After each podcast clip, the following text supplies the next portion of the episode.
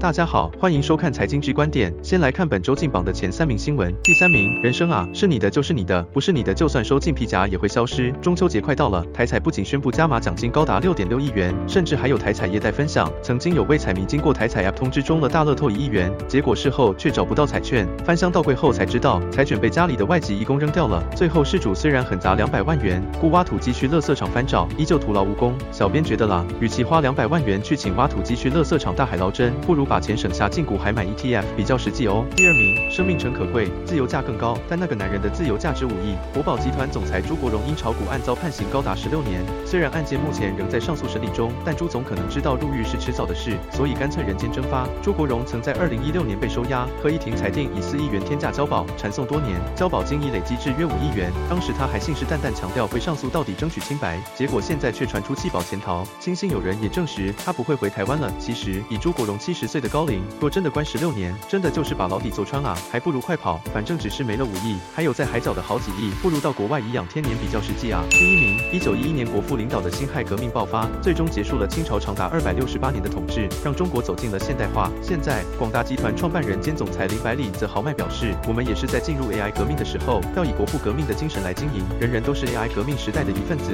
甚至还直言，往后二十年到三十年都需要这个技术，AI 立即国力，代表经济未来的竞争力。虽虽然不知道 AI 应用最终的结局，但起码这位新科台湾首富说话是蛮有说服力的。大家赶快一起拿起手机下单，人手一张 AI 股，成为 AI 财富革命的一份子吧。财经剧观点，我们下周见。